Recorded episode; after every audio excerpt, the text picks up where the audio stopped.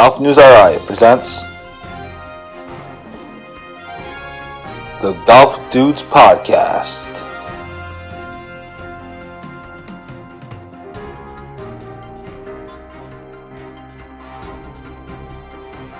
Here are the dudes. Hey everybody, welcome to another episode of the Golf Dudes podcast. Happy Thursday. Hope everyone's having a great week and hope it's, er, er, hopefully everyone is in looking forward to what should be a great weekend of weather. I'm Joe Calabro. Joining me today is Richard Goldberg, aka Dr. Rich. Uh, we'll talk about his new book, Better Golf, Better Life. That's out in stores now. And uh, we'll talk some the mental approach. We'll talk some golf, have some fun. So uh, we'll get to that in just a second. First, I should tell you that the Golf Dudes podcast is brought to you by Links Drinks. Links Drinks is best known for their transfusion in a can. Transfusion is vodka, ginger ale, and grape juice, all mixed up into one refreshing ice cold beverage. It's great for days like this, and it's great to uh to sip or chug, depending on what you want to do while you're out on the golf course. So thanks to Links Drinks for their continued support of Golf News RI and the Golf Dudes podcast. Uh, my co-founder Rich Capali, he's in Florida. He's continuing his Florida swing, so uh, he's away. And also, one other thing to note: next Tuesday uh, is a U.S. Open qualifier at Kirkbrae Country Club, so we'll have full coverage starting early in the morning and going into the evening, if not later, for the uh, qualifier. So if you're coming, if you're around, come on down to Kirkbrae, watch some golf, watch guys try to make it to the next qualifier of the U.S. Open. This is the local qualifier. Then the the top three or four, whatever the number is, will advance to the sectional qualifier. So uh, it should be an exciting day in Rhode Island. Certainly be an exciting day at Kirkbrae, but come down, watch golf. It's free uh, to to walk around. So there's that. Now, with all that said, let's get to our guest, Dr. Rich. Rich, thanks so much for coming on the show today. I really appreciate it. Thanks for taking a few minutes. By the way, we're taping this today at beautiful Ledgemont Country Club. So uh, thanks to Ledgemont for uh, Ledgemont for hosting us. Um, so tell the tell the people kind of about you. Obviously, you, you wrote this book, but tell them about your your background, kind of what what you do, who you are, and, and why people should go by listen. But why people should listen to what you say in the book. Okay. What, what talk about your career a little bit. Okay, Joe, nice to be here. Thank you for hosting me today and getting a chance to meet some of the people out there who are interested in maybe uh, learning some of the other aspects of golf, Mhm. especially the mental aspects of golf, which people, uh, I guess, they're starting to realize is more and more important. I mean, there- there's no serious player who doesn't have a golf mental coach on their team now, and uh, most of us are not going to be able to afford our own full-time mental coach to No. go around with us, but I hope from the book and some of this, working with some people, you know, for periods of time, I can help their game. So I've been playing golf since I was in high school. So golf has always been a part of my life. But it was about, I'd say 15 years ago or so that I was playing a lot of charity tournaments with a regular group of people. And uh, we loved the movie Caddyshack. I Mhm. hope you've seen that at course, least yeah, 10 yeah, times, of maybe. Probably more than that. And uh, one of the things we started joking about was the Dalai Lama, you know, hitting hits a hits a ball pretty far, at, you know, that part of the movie. So uh, we created the Dalai Lama Golf Association at that time, which was just sort of a way of riffing about the mystery of golf. You know, that Mhm. there's remember the character Ty Webb would say, "There's a force that makes things happen, and all you have to do is get in touch with that force. You know, Yeah. be the ball." But they Yeah. didn't tell you how to do it. But there was something about that. We all knew there was something mysterious about this game. Uh, exactly what we w- wasn't weren't sure. And then I started to realize there's something more to that than Mhm. just uh, a joke. That Mhm. there is something more to this game, and that there is uh, an important mental aspect that we should get in touch with. And so my background is I'm I'm a psychiatrist. And so I've spent my life, you know, working with people on the mental aspects of their life. And I started to realize that uh, there was something serious and important about uh, the potential in golf to help people understand themselves more. And by doing that, to improve their golf game. So I converted this Dalai Lama Golf Association into uh, Dr. Rich Golf and Mhm. brought together my background in psychiatry, in performance psychology. Mhm. And one more important piece of this, my background in mindfulness meditation, because I've been involved with that for 50 years. And that's a really important part of this. Mhm. And I'll take a- a little uh, detour into this and I don't know if you saw Phil Mickelson after he won the PGA a few years ago. Yeah. And in his uh, press conference afterwards, and I, I can't give you the exact quote, but I'll paraphrase it when they said, "Wh- wh- what do you think happened? Here you are, and you won the PGA at this age. And he said, well, I don't want to get all spiritual and everything. But really what made the difference for me was meditation. There's so much going on in my life. I'm distracted by endorsements and uh, interviews and finance people and you know the PGA. All this is going on. I got all these things going on in my head, and I couldn't really focus in my golf game. And so when I got into daily meditation in the morning, I was able to settle my mind, and I've committed myself to doing that every day. And I think that's why I won the PGA. That's a pretty big endorsement of Mhm. the importance of uh, you know the mental aspects of golf. especially at that level. Yeah, so it's at any level. I mean, it's- yeah. it's the same thing when a, a twenty handicapper tees it up on the first tee and their head is all over the place.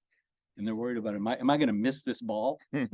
You know, sometimes they Yeah. will because their, their head is everywhere except, you know, focused on that golf ball, because they Yeah. don't know how to do it. So at every single level, people need, that's one of the skills that they need to learn to develop. So I put those, my- that background together, you know, psychiatry, performance psychology, meditation, and my experience playing golf and then starting to work with golfers. I started to, people would come to me and start to talk to me about their games at first. Mhm. So, Even five minutes before the tee time, as we talked about off, off Right. the air, you were just saying, right? yeah, a guy walk up to me and say, uh, "Oh, Dr. Rich, I'm going to, uh, I got a match. I'm starting in five minutes. Give me a tip. Give me a mental tip that's going to help me win this match." Okay, if it only were so simple. A- Yeah. And, one of the things, by the way, is that this endless search for golf tips is not going to help people. I No. mean, you, i- anybody who's a golfer will know uh, what in the last year I've had uh, 187 golf tips. Some of them last one day, some of them last one week, and then I'm on to the next one. So, you know, Right. Dr. Rich Golf tries to get underneath a lot of that. What are the changes you really need Yeah. to make uh, instead of just looking for golf tips? Absolutely. So you uh, recently published this book again. The book is called Better Golf, Better Life. There's also a, did an article about it a few, I guess, a month ago now. It's on our website, golfnewsri.com. There's a click through where you can buy the book. And there'll be uh, some more stuff coming up as well with Dr. Rich. Uh, as a writer, I'm interested, and I've asked the same question to Peter May, who we had on a while ago, to Bob Harig, who wrote a book about Tiger and Phil. But as a writer, I'm interested in kind of your uh, your process in putting this book together. What what was that? What was that like for you? Kind of the the writing aspect of it. Like, uh, how how was that for you? Uh, putting this together. Well, I've always been a writer. Yeah. I mean, in my academic career as a psychiatrist, I probably wrote 500 articles and Mhm. nine books and was always speaking. So writing was not hard for me. But what, what this came out of was I'd be working with people and then we'd be thinking about after the session, after our golf session, I'd Yeah. be going back and thinking, uh, well, what happened here? What was helpful to that person? What was the experience like? What, what was it like? What did it feel like to be part of that? How did this person learn? And then I would, you know, write those anecdotes. Uh, some of them I end up throwing away. Some of them were good enough to work on and become part of the books. So this book is written as sort of 34 short essays. It's sort of a hit and run. You know, they're they're bite-sized pieces that people don't have to sit down and read 147 pages of dense material, you know, to get yeah. things. It's there are 34 short essays on the mental aspects of the game, the foundations, how it, what they have to change to make their golf better and their life better, and then some how this transforms them as people. So I will say that the way we become better golfers is partly by becoming better people, you know, learning about ourselves, Mm. and that that will help us uh, become better golfers. And so part of the message of better golf, better life is that the things we learn on the golf course, we can bring into our home, into our workplace, into into other places. Isn't well. it isn't it amazing how golf and life they kind of run run together? Like we were we were talking about this before we we started taping, and I don't mean to keep going back to Mhm. to that, but we we legitimately were talking about this just like how impact, how you do on the golf course kind of can. Your, your, your mental state on the course can impact your mental state kind of at home and kind of how it all. Eventually, it all intertwines somewhere, even though this is just a silly game and home life is home life. But it all kind of, it all kind of runs together. I Yeah. thought that was really interesting. Well, the thing we got into, but bef- before we started this was, uh, how the importance of being present, you know, people stand over a golf ball. There are a thousand thoughts going through their head. Mhm. Uh, most people aren't even aware of that, but then they wonder how come the same bad things keep happening. And eventually they need to begin to develop more self-awareness Mhm. and more presence. What, what's the biggest complaint to people after a bad round? One of them is, I couldn't concentrate. You know, what happened on that shot? I lost my concentration. Mm. And, uh, yeah, I'll give you one an, an anecdote about that'll Yeah. lead up to this. Yeah. It's one of my favorite ones. Tom Kite, when he was number one in the world, uh, went, b- went back one day to play with, uh, the University of Texas golf team. He was, that was his alma mater. So he went around, you know how these things go, that he would play four holes with a foursome and then he'd go to another foursome, and play four holes. So he eventually met all the guys on the Right. team and played, he played along with them. Right. So at the dinner that night, they all come in, they're having dinner and they're sitting around with Tom Kite. And one of these UT golfers says, uh, Mr. Kite, I, I got a question for you. Uh, go ahead. I said, well, with all due respect, you know, thank you for playing golf with us today. But you know, I drive the ball as well as you do. My iron game is as good as yours. I, I, I seem to be putting as well as you. Yet you're number one in the world. I'm struggling to make the UT golf team. What's the difference between us? Mhm. And Mr. Kite said, you know, first of all, you are playing some great golf. You are a great ball striker. You're a great putter. Said the biggest difference between you and me is you lose your concentration four times more during a round than I do. Over four days, that's 16 strokes. Not because I'm a better golfer, because I can focus my mind and I can, and I don't lose my concentration.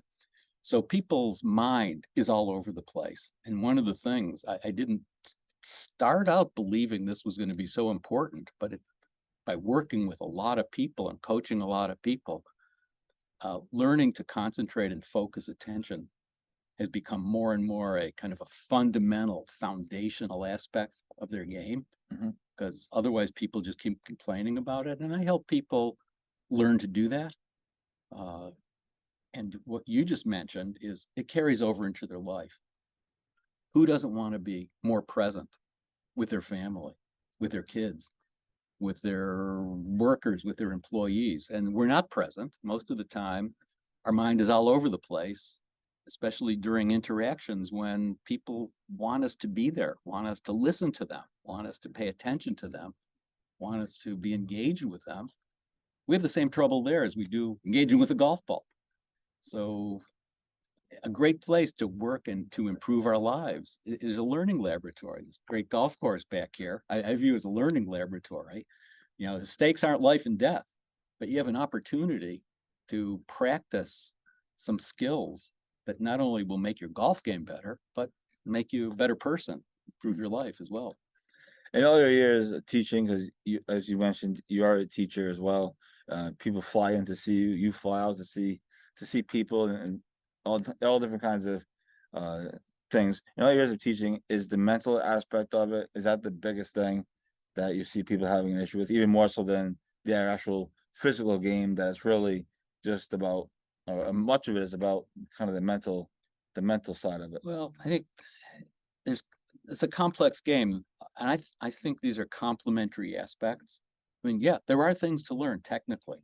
So I'm not, uh, saying it's either or. I mean, I work, if somebody's got a good technical golf instructor who, who they're working with, that's gonna be important. Mhm. And they ought to keep learning, uh, some of the technical golf, uh, information that they need, but the mental aspect is complementary with that. I'm, I'm also sort of a techie geeky guy. uh, Mm. I'll admit that. And I like, I think people should get fit for golf clubs. You know, and your Mhm. golf clubs ought to fit you with the right lie and length and, you know, get Right. the right spin rate on your drives. It doesn't, it doesn't conflict with the importance of the mental aspects of golf. So, you know, the technical aspects of golf and the mental aspects of golf have to uh, complement each other. But, and just one side alone is not gonna do it. But I I had a guy call me up the other day and said, Dr. Rich, I'd like to uh come and see if you can help me out. Okay, what's your problem? Said, well, in the last three years, I've bought six sets of golf clubs. I have forty-seven putters in my basement. Please, please help me before my wife divorces me. So that's an extreme Yeah. of somebody thinking they're gonna find the answer in like the next golf club, you know, the next lesson. And I, I had a. Maybe the fiftieth putter has the. May- it's maybe the putter. next putter. We'll do it. So, uh, that wasn't, uh, that hard to fix, actually, for this guy. Oh, you got fifty players, one of them's gonna work. Um, what, what do you hope people, a bit, what do you hope the biggest thing is people take from, from this book, Better Golf, Better Life? What is, what do you hope people get out of it? I think in a. a- a Or what do you, couple- what do you think people will get out of it? Well, I, guess is th- the I think question. they're going to get the important fundamental skills that they need to start to improve their golf game and become a better person. Uh, you know, there's, the introductory section is really about self-awareness and taking responsibility for things. You know, stop making excuses. Uh, another thing, when you see people who are hitting bad shots, we talked about, I lost my concentration. There's another group of people who will make excuses. Oh, what happened in that shot? Oh, it- there was a shadow. Uh, the caddy gave me the wrong read. My shoes didn't fit. I was up late last night. Uh, I didn't like what I had, you know, I had too much coffee this morning. You know, it's everything except what am I doing and not doing? Uh, what do I need to do to own this shot and take responsibility for this shot and become aware of what's happening?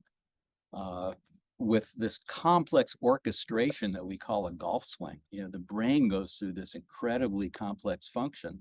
Mhm. And if uh, the, the start of it is by looking, looking, understanding uh, what's happening in your own head.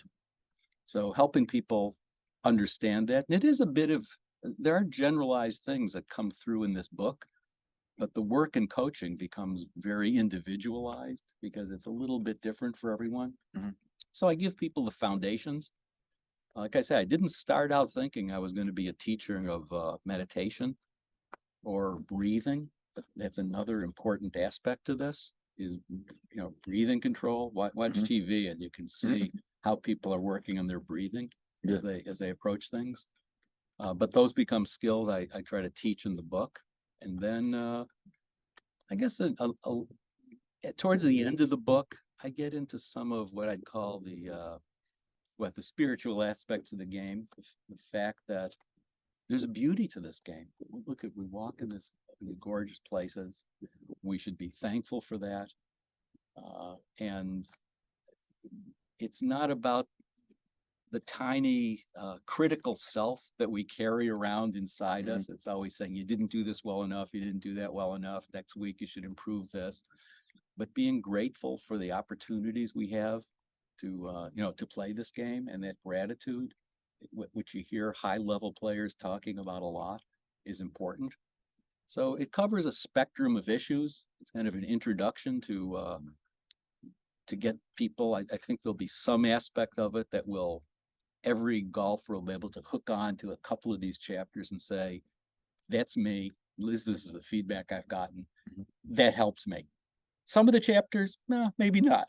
You know, because this is, it's, as I said, it's individualized. But there's enough in there that will, uh, contribute to each person. And then some people will want to follow up with some individualized coaching. Yeah, really, really interesting book, really interesting aspect of, of the game, uh, of golf is, is obviously the mental, the mental aspect of it. How, how's your game? You playing a lot? How often, how often are you out there? You know, I've actually, uh, my coaching is getting in the way of my game. getting a lot- but I, uh, yeah, I do, you know, I play a couple times a week, nine holes a couple times a week. Because, uh, there's nothing better than learning for myself, you know, testing out some of these things on my own. Uh, that, that we'll save some of those stories for another time, but I will, I do remind people. I used to do this in psychiatry. Just because I'm a psychiatrist doesn't mean that some parts of my life aren't messed up Right. you know I, I know how to help other people that's my profession you, you learn the skills to help other people it's a little harder sometimes to Help uh, yourself. to help yourself. So in the same way, do I fall, do I still have a lot more to go in terms of the deep learning I have to do to master these things? Yeah, for me, I do, but I know how to be a teacher and I know how to uh, help identify the issues in people because like in psychiatry, it's a skill set you can develop to be a teacher without necessarily having mastered everything yourself. Now, some aspects of it, I've put in a lot of time in, you know, fifty years in focusing my attention and concentrating. I'm a little better than most people at doing that. But there's still a lot, a lot to learn, which it's a lifetime undertaking. Now, all your years of, of working with golfers on all different levels, I know we've talked, you've, you've talked about a couple of stories. Uh, and we don't necessarily need to mention the names of, of the players, uh, but what, what, what's your best story of working with somebody that maybe where it really worked and they came back the next day or whatever it might have been and said, and said, dude, you performed a miracle or whatever, what, any, any cool stories like that Well- where, where you've seen, where a player has seen tremendous success, uh, off of kind of your tips that really kind of made you feel good? Well, again, I'm not doing golf tips. Yeah. But the mental Peop- coaching. it's it's more mental coaching like people uh get over the first tee jitters and people who said that they couldn't get up on the first tee without uh Crapping worrying themselves. about am i going to whiff this ball? What are people going to think about me? There's people in the clubhouse watching me you know getting them over the, that and they The look- first say, tee you is always, know, the first tee is always the most nerve wracking. yeah you know so now i i can go out and i i don't have that uh that horrible cloud hanging over me. I can enjoy you know teeing off in the morning. Thank you for that. Or other people who realize how well i can give you one deep anecdote about this. So i was working with a woman who she'd be in her golf cart and she's be about 150 yards from the green. Mhm. and i you know as a golf coach i would be in the cart with her talking watching her shots. Every time she hit a ball up to the tee, up to the green she'd scooch up on the golf cart and try to see where did it end up. Was it on the green? Was it in the bunker? Was it in the deep grass? Where does it go? She was always anxious to see where it was. So i told i helped her become aware of that and i said you know you're on an emotional roller coaster by doing what you're doing. Just see that as we get closer to the green if the ball's in the green you're relieved. If it's like in the bunker you're like disappointed and tense. And i said i and said watching you go through your round you're in this emotional roller coaster these highs and lows that's not good for your golf game. It's not good for your life. So we kind of worked on her change you know first becoming aware of that Mhm. and then she was a pretty good golfer. She was competing at the state level. Oh, wow. hadn't, hadn't won it yet Yeah. but i helped her see like you know wherever that ball is you've got that shot. So sit back you hit a shot. Now sit back. When you get to the to that shot near the green you'll deal with that and you've got that shot. So she was able to transform herself to get off this emotional roller coaster develop a kind of equanimity that you see in good players which helped her game and she kind of moved up a number of spots in the you know her state rankings by doing that. But even more important was a year later after i stopped working with her she called me up. I hope this doesn't get too deep for people because she had uh, she was diagnosed with breast cancer and she uh, had to face a lot, a lot of surgery and chemotherapy and things. Mhm. and she said it was of course terrifying initially and as she got into the process she brought this thing she learned from golf which was you know whatever happens whatever i'm going to deal with i got that shot.